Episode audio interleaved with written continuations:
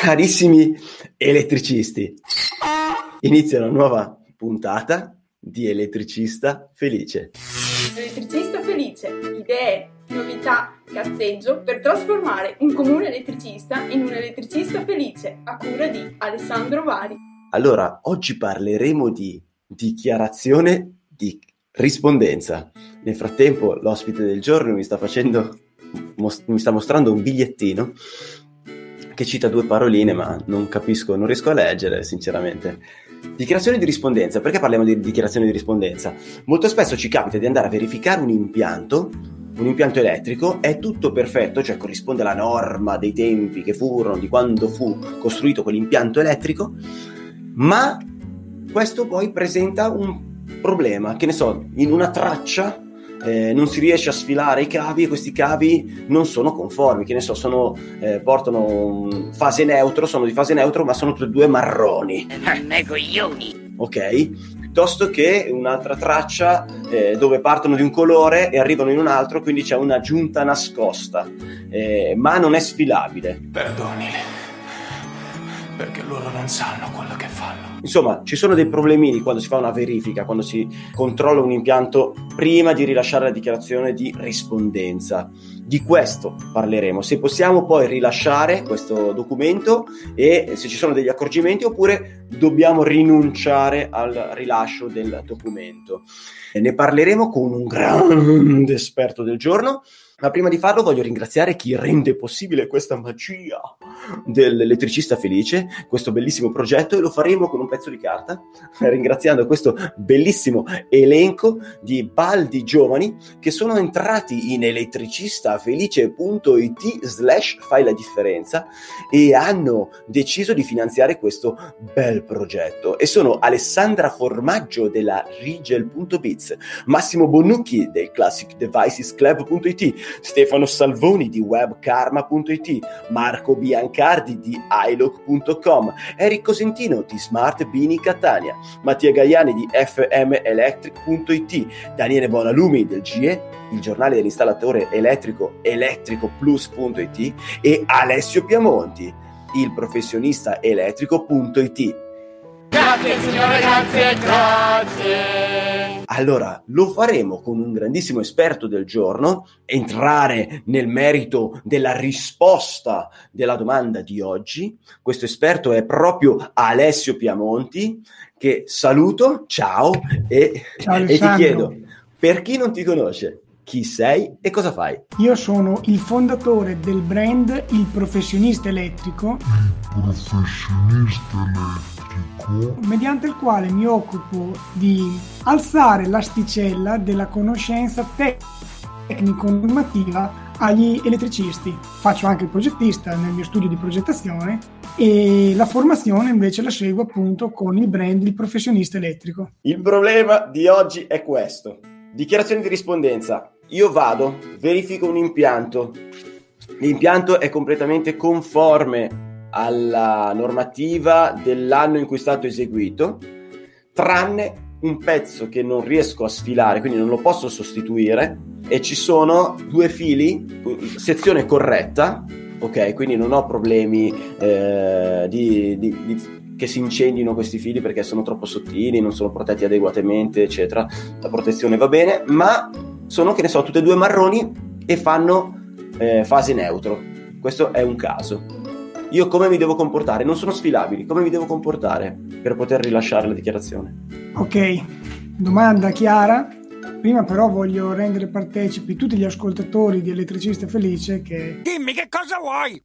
Il bigliettino che facevo vedere prima... era questo qui, ma che bastardo, scritto Alessandro Finocchio, perché dovete sapere che mentre io do le mie risposte tecniche, che mi impegno, che sto concentrato, ogni tanto lui mi fa i gestacci, mi fa le mosse, si tira giù i calzoni, no, per distrarmi, e io invece devo star lì concentrato. Va bene, questo era giusto che gli ascoltatori la sapessero. Allora, che figura di merda. Stefano, che commenta su YouTube, ha scritto: Alessio è elegante anche per te. Grazie Stefano. Prima preferirei però chiarire un aspetto, perché vedo che ancora molti non sanno quando si può rilasciare la dichiarazione di rispondenza, perciò permettetemi di fare questa piccola anticipazione.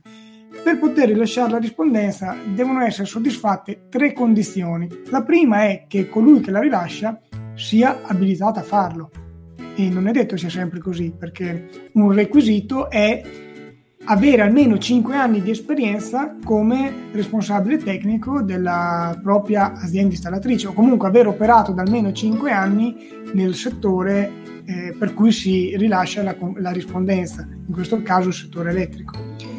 Secondo aspetto di colui che è abilitato a farlo è che, se c'è un impianto con obbligo di progetto, il semplice elettricista che non è anche un tecnico abilitato non può rilasciare la rispondenza. Quindi mi sembrava giusto dire anche questa cosa. 2. L'impianto elettrico è stato realizzato prima dell'entrata in vigore del DM3708, quindi marzo 2008. Se l'impianto è stato fatto l'anno scorso e non ha la conformità, non si può fare la rispondenza. Ok. Terza cosa, come dici tu, l'impianto effettivamente deve essere conforme alle norme, quelle vigenti all'epoca della realizzazione. Qui potrei anche avere qualcosa da obiettare, però l'interpretazione ufficiale è questa e quindi io mi adeguo. E ovviamente bisogna sapere cosa prescrivevano le norme a quell'epoca. Molti pensano che la dichiarazione di rispondenza non possa essere rilasciata per gli impianti realizzati prima del 90. In realtà non c'è scritto da nessuna parte questa cosa. Il DM3708 dice che se non c'era la dichiarazione di conformità, allora si può rilasciare la dichiarazione di rispondenza. Tutto lì. Poi ognuno è libero di fare quello che vuole, eh. Un impianto pre-90 effettivamente conviene metterci le mani, adeguarlo, sistemarlo, però questo è un altro discorso. Dove voglio arrivare? La prima norma CEI importante, ovvero la 64-8, sai in che anno è stata pubblicata? Non ne ho la minima idea. È stata pubblicata nel 1984. Non è che fosse la prima norma CEI importante, ce n'erano già tante di norme importanti. Quella sui pad elettrici è ancora più recente, è del 1980. La prima norma CEI, se non sbaglio, è del 1910, quindi ce ne sono state tante di norme. Però per quanto riguarda gli impianti elettrici a bassa tensione, la più importante è la 64-8, dal 1984, per cui era obbligatorio seguire i colori, quindi il blu per il neutro e un colore qualsiasi che non fosse né blu né giallo-verde per la fase. Il giallo-verde per la terra invece è dal 1970 che è stato standardizzato. Ora tu mi fai la domanda e mi dici: e se i due cavi sono tutti e due marroni, prendendo alla lettera il decreto, se quell'impianto fosse fatto prima dell'84 andava bene, perché non c'erano i colori prestabiliti e quindi ci può stare. Però io immagino che un impianto prima dell'84 molto probabilmente uno ci vada a mettere le mani per tentare di sistemarlo e rilasciare la conformità piuttosto che fare la rispondenza. Poi, ripeto, ogni caso va valutato a sé. Chiaro. Arriviamo al dunque. Nel caso in cui, visto che hai parlato di montante, se c'è un montante che non va bene e tu devi lasciare la rispondenza solo dell'impianto elettrico interno all'appartamento, visto che mi hai fatto l'esempio degli appartamenti se non erro, ecco, in quel caso tu potresti dire che le tue competenze hanno origine dal quadro generale dell'appartamento e terminano alle prese a spina o alle alimentazioni delle apparecchiature fisse, ma che il montante esula, e quindi scriverai due righe che quello lì va cambiato, non va cambiato, ci deve essere fatto qualcosa. Tra l'altro ricordo una bella puntata, non mi ricordo il numero, ma l'abbiamo registrata alcuni mesi fa proprio sull'esecuzione dei montanti, quindi è interessante magari per gli ascoltatori anche andarsela a riascoltare, anche perché il montante fa parte o no dell'impianto elettrico dell'appartamento. È chiaro che sì, che fa parte, cioè tutto ciò che esce dal nostro contatore fa parte dell'impianto elettrico, dal contatore e fino all'ultima presa spina. Esatto, poco importa che transiti nelle parti comuni condominiali, fa comunque parte dell'impianto elettrico. Nel caso invece in cui tu più ti trovi con dei punti dell'impianto che non sono sfilabili, non sono rieseguibili, a quel punto cosa fare? Non è che ci sia un vero e proprio parere in merito a questo argomento, quindi io dico il mio sulla base dei vari pareri che ho letto pubblicati dal MISE, Ministero dello Sviluppo Economico, in base a quello che dice il DM3708, e il mio parere è questo. Se comunque ci sono delle condizioni di sicurezza, quindi ad esempio il cavo non prende fuoco a seguito di un sovraccarico perché magari le linee sono sottili, se ci sono tutti questi aspetti ma è solamente il problema del colore, che la linea è marrone, eventualmente nei punti in cui è visibile si va a mettere del nastro blu sul neutro piuttosto che una guaina termoretraibile, un qualcosa che lo identifichi nei punti in cui è accessibile. E ovviamente si dovranno fare due righe nella dichiarazione di rispondenza dicendo che questo cavo, questo circuito resta fuori dalla certificazione perché non va bene, ma non si può fare altrimenti. In caso invece vogliamo fare le cose veramente al top, bisognerebbe convincere il cliente a sostituire la linea. A quel punto bisogna fare tutte le opere che è necessario fare e rilasciare la conformità per il lavoro eseguito. Ok, quindi o la canalina esterna o lo scasso, proprio lavoro edile, dove si rompe, si traccia e si infila un cavo nuovo. Esattamente, con costi ovviamente diversi, e qui sta nella bravura dell'elettricista nel far percepire al cliente finale che qual è la soluzione che può essere più adatta a lui. Un altro dei casi che mi hanno proposto era il punto luce dove partono due fili, anche questi non sfilabili, bianco-rosso, e arrivano al punto luce nero-blu. Non è sfilabile ed è aggiuntato da qualche parte, non si sa dove, l'aggiunta non è visibile, potrebbe addirittura essere all'interno del tubo e l'aggiunta all'interno del tubo non è ammissibile. Come mi devo comportare in questo caso? Cioè, tu ritieni che sia sicuro? Io ritengo che non sia sicuro un'aggiunta del genere. No, come dico di solito, mi fa cagare.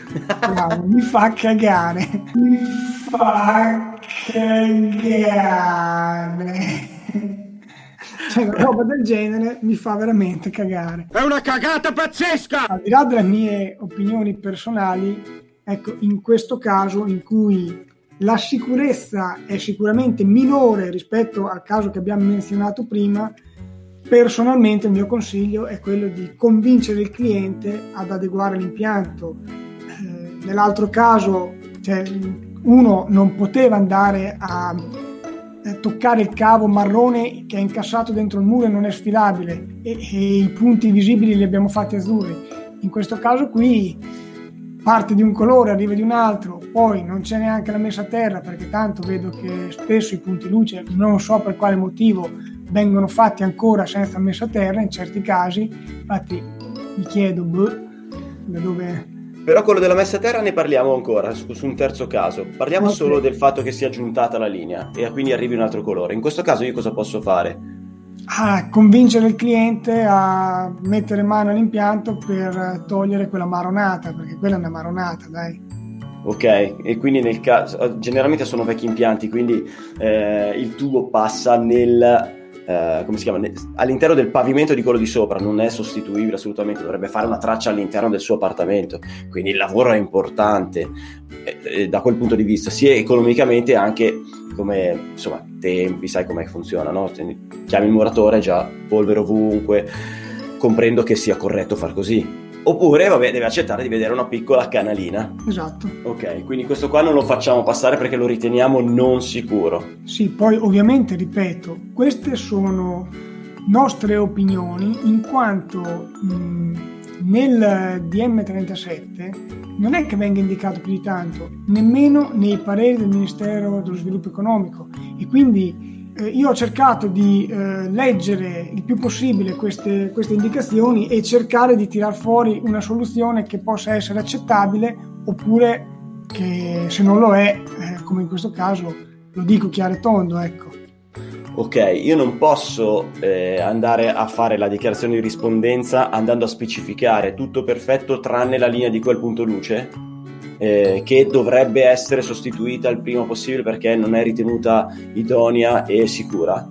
Però io ti rilascio comunque la dichiarazione di rispondenza, anche se poi sui fogli allegati c'è la relazione con scritto questa cosa qua. Non lo posso fare? Non c'è un divieto specifico in tal senso, quindi tu lo potresti fare, però sappiamo bene come andrà a finire. Andrà a finire che con quel pezzo di carta il cliente finale sarà a posto, si sentirà tutelato, non cambierà probabilmente mai quella linea, se la terrà sempre così, e il tuo pezzo di carta girerà nei vari uffici comunali o comunque passerà di mano in mano per i vari proprietari, finché poi, se un giorno dovesse succedere qualcosa, verrà tirata fuori e poi si vedrà cosa succederà a livello legale. Però io non predico il futuro, quindi non ti so dire. Ok, diciamo che se noi come elettricisti abbiamo l'interesse di rilasciare quel documento, mettiamo a rischio la nostra tutela.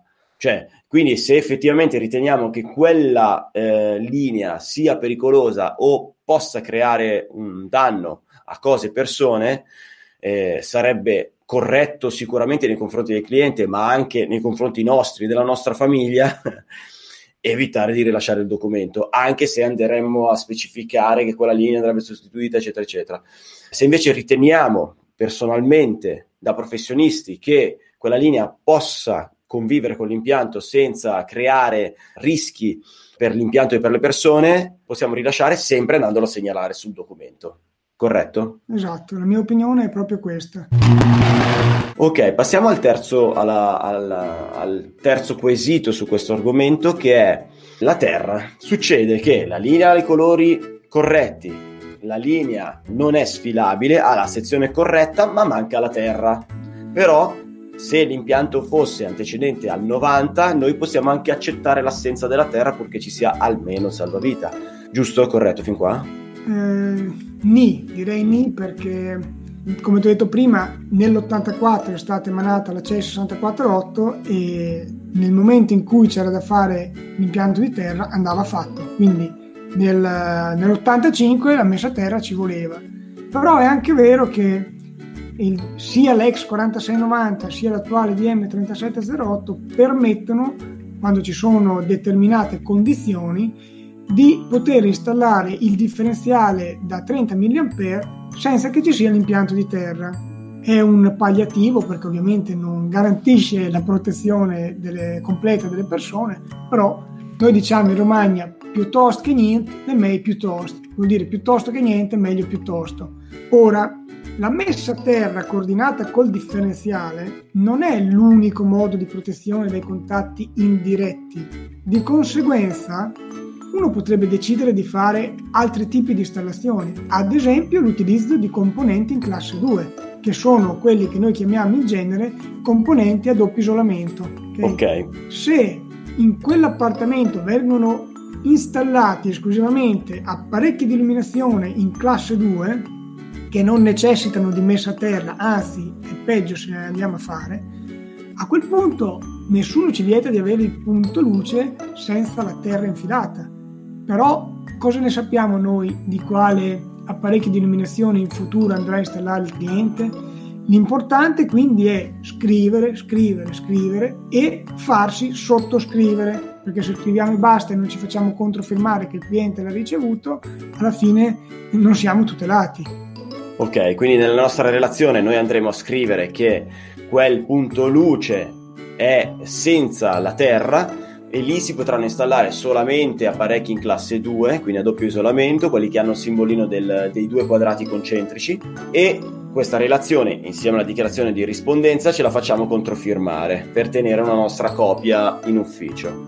Quindi esatto, diciamo che questo qua noi lo possiamo fare e non rischiamo, o meglio, questo è facilmente tutelabile Cioè, riusciamo a tutelarci su questo, perché diamo proprio nella relazione, andiamo a indicare quale tipologia di apparecchi possono installare. È anche vero che umanamente noi abbiamo la certezza che quando si passano le scartoffie, quando vendi un appartamento, loro dicono ok, ho questo documento, quindi l'impianto a norma, nessuno andrà a leggere quelle due righe, e questi qui che cambiano tutti i lampadari compreranno il lampadario all'IKEA, quello che le piace di più, fine dei giochi. Quindi noi proprio, in coscienza nostra.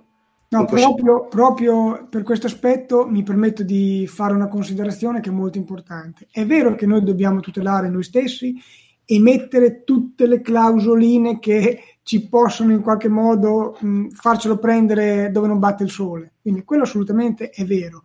Ma noi abbiamo il dovere morale, ancor prima che professionale, di tutelare chi usufruisce dell'impianto elettrico. E quindi fare un impianto che può essere pericoloso perché uno comunque non legge quella clausolina, cambia l'apparecchio di illuminazione che scarica a terra e si fulmina, cioè, a me un po' di amaro in bocca lo lascerebbe. Quindi ok, facciamo tutte queste clausole, facciamole controfirmare, tuteliamoci, però se possiamo fare le cose fatte bene da subito, cerchiamo di farle bene. Non vorrei che passasse un concetto che era diverso da questo, ecco, ci tengo... Okay. No, provo a riassumere quello che hai detto. Allora, tecnicamente lo puoi fare, sei tutelato, ma se lo fai, caro elettricista, sei una merda. Sei una merda. Può essere riassunto corretto. Ma no, adesso non proprio così. No, va bene, ok, tutto chiaro. Sei una merda, inequivocabilmente merda. Ah, un'altra cosa, il tutto chiaro. Tornando al montante, c'è stato un caso dove è stato spostato un centralino. Non so se ne abbiamo già parlato in una puntata. È stato spostato un centralino, il centralino principale dell'abitazione, ok? E quindi vabbè, lì se il centralino resta lo stesso, i componenti restano lo stesso, le linee restano lo stesso, in realtà quando ci fai, l'elettricista deve solo, in quel caso doveva solo allungare la linea del montante che arriva dal contatore. Per allungare quella linea l'aggiunta deve essere necessariamente... Il meglio sarebbe sostituire il cavo. Se il cavo non è sostituibile, l'aggiunta deve essere necessariamente ispezionabile.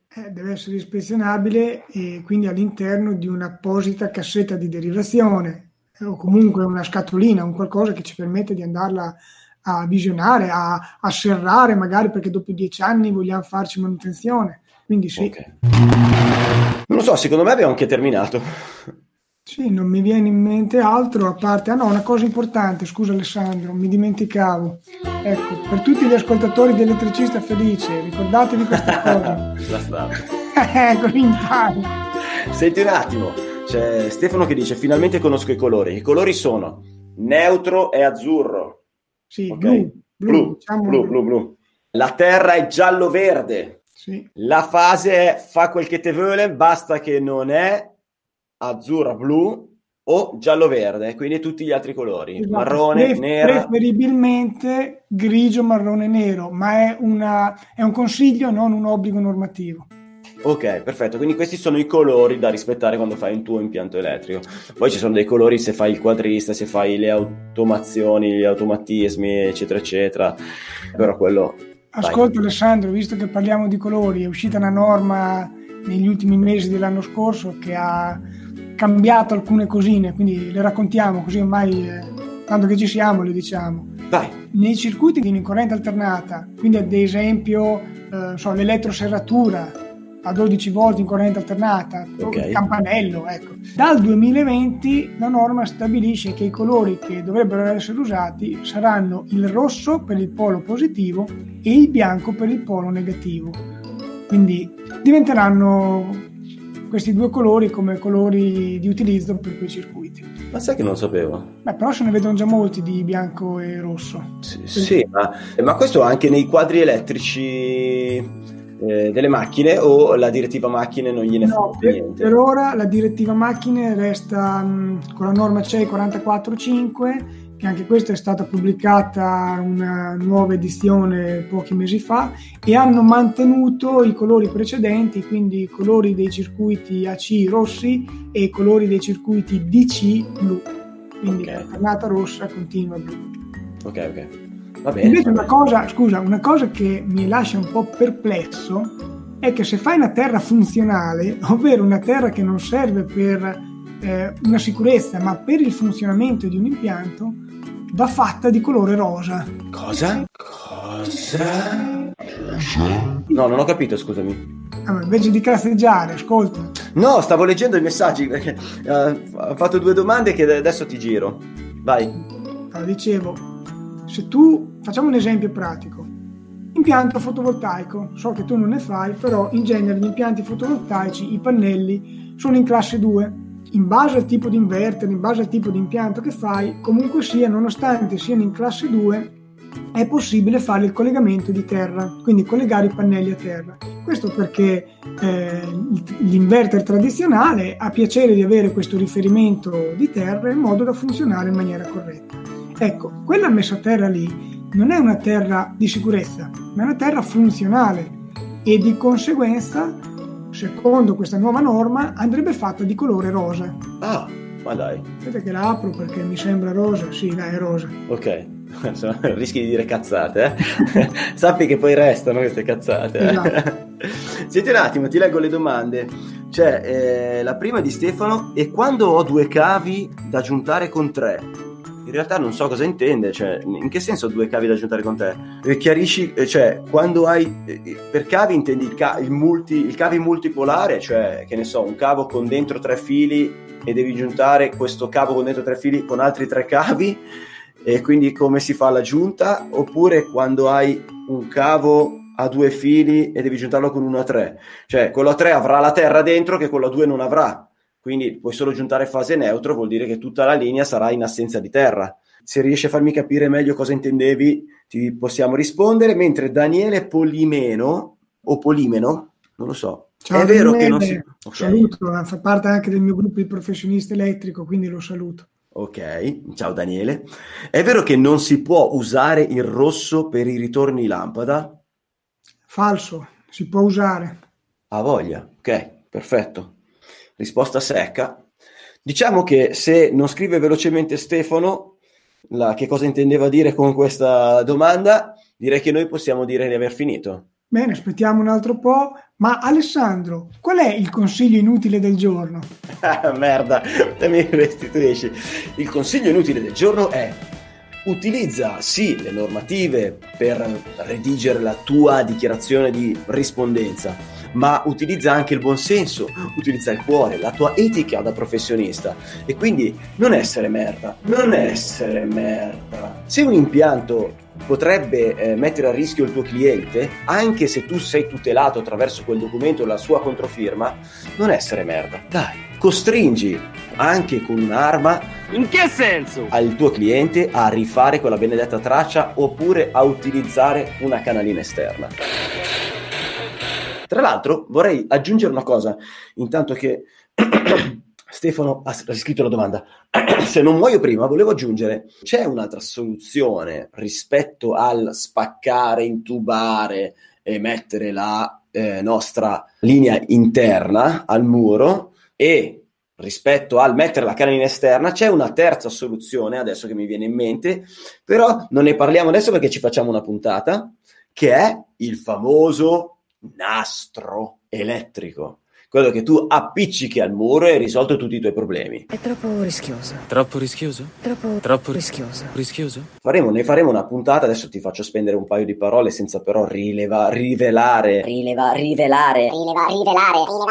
la risposta su questo nastro, che per chi non lo conosce praticamente è un nastro che contiene le tre linee, quindi potrebbe fare fase neutro terra, che si appiccica al muro e poi lo si intona, che lo si vernice, non si vede più, e può portarti da un interruttore al punto luce la linea e quindi risolverti anche questo problema, quindi non ti costringe a tracciare. Alla faccia del bicarbonato di sodio! È una soluzione? Stai chiedendo a me? Sì. Ma è una soluzione, bisogna vedere se normativamente è concesso utilizzarlo oppure no. Ne facciamo una puntata? Direi proprio di sì.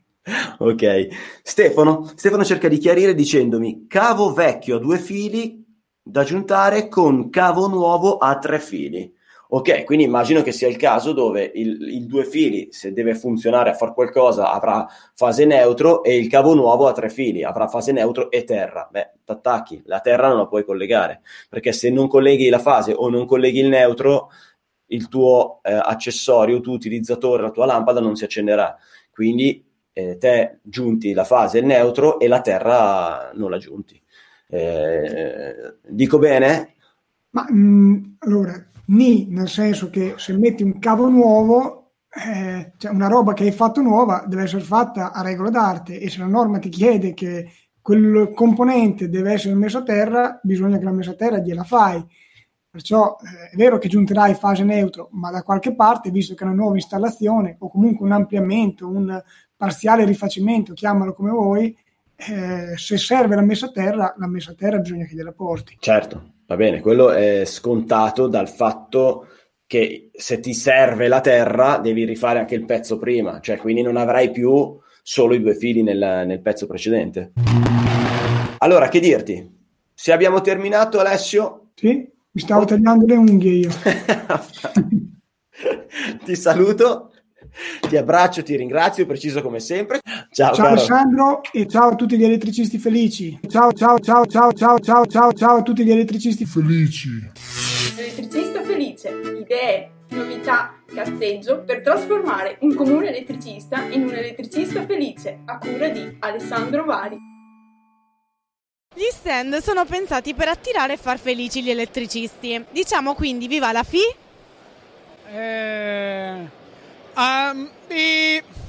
Viva la Fiera Elettromondo! Un'altra cosa. Adesso facciamo un gioco, fingo di essere una nuova cliente al telefono. Tu rispondi: pronto, sono rimasta senza luce, sono appena uscita dalla doccia. Il salvavita non si alza più, lei è in grado di ripararlo? Arriva in un secondo. Quanto costi per un'ora a casa mia? Guarda, se ti sei spenta la luce e stai scendendo dalla doccia, niente, proprio gratis. E cosa pensi dell'uso in fiera di ragazze come oggetti decorativi in carne ed ossa? È una bella cosa, guarda, magari io sono venuto apposta. Quanto costi per un'ora a casa mia? Adesso basta! No, non è giornata, non ne posso più, guarda, io chiudo.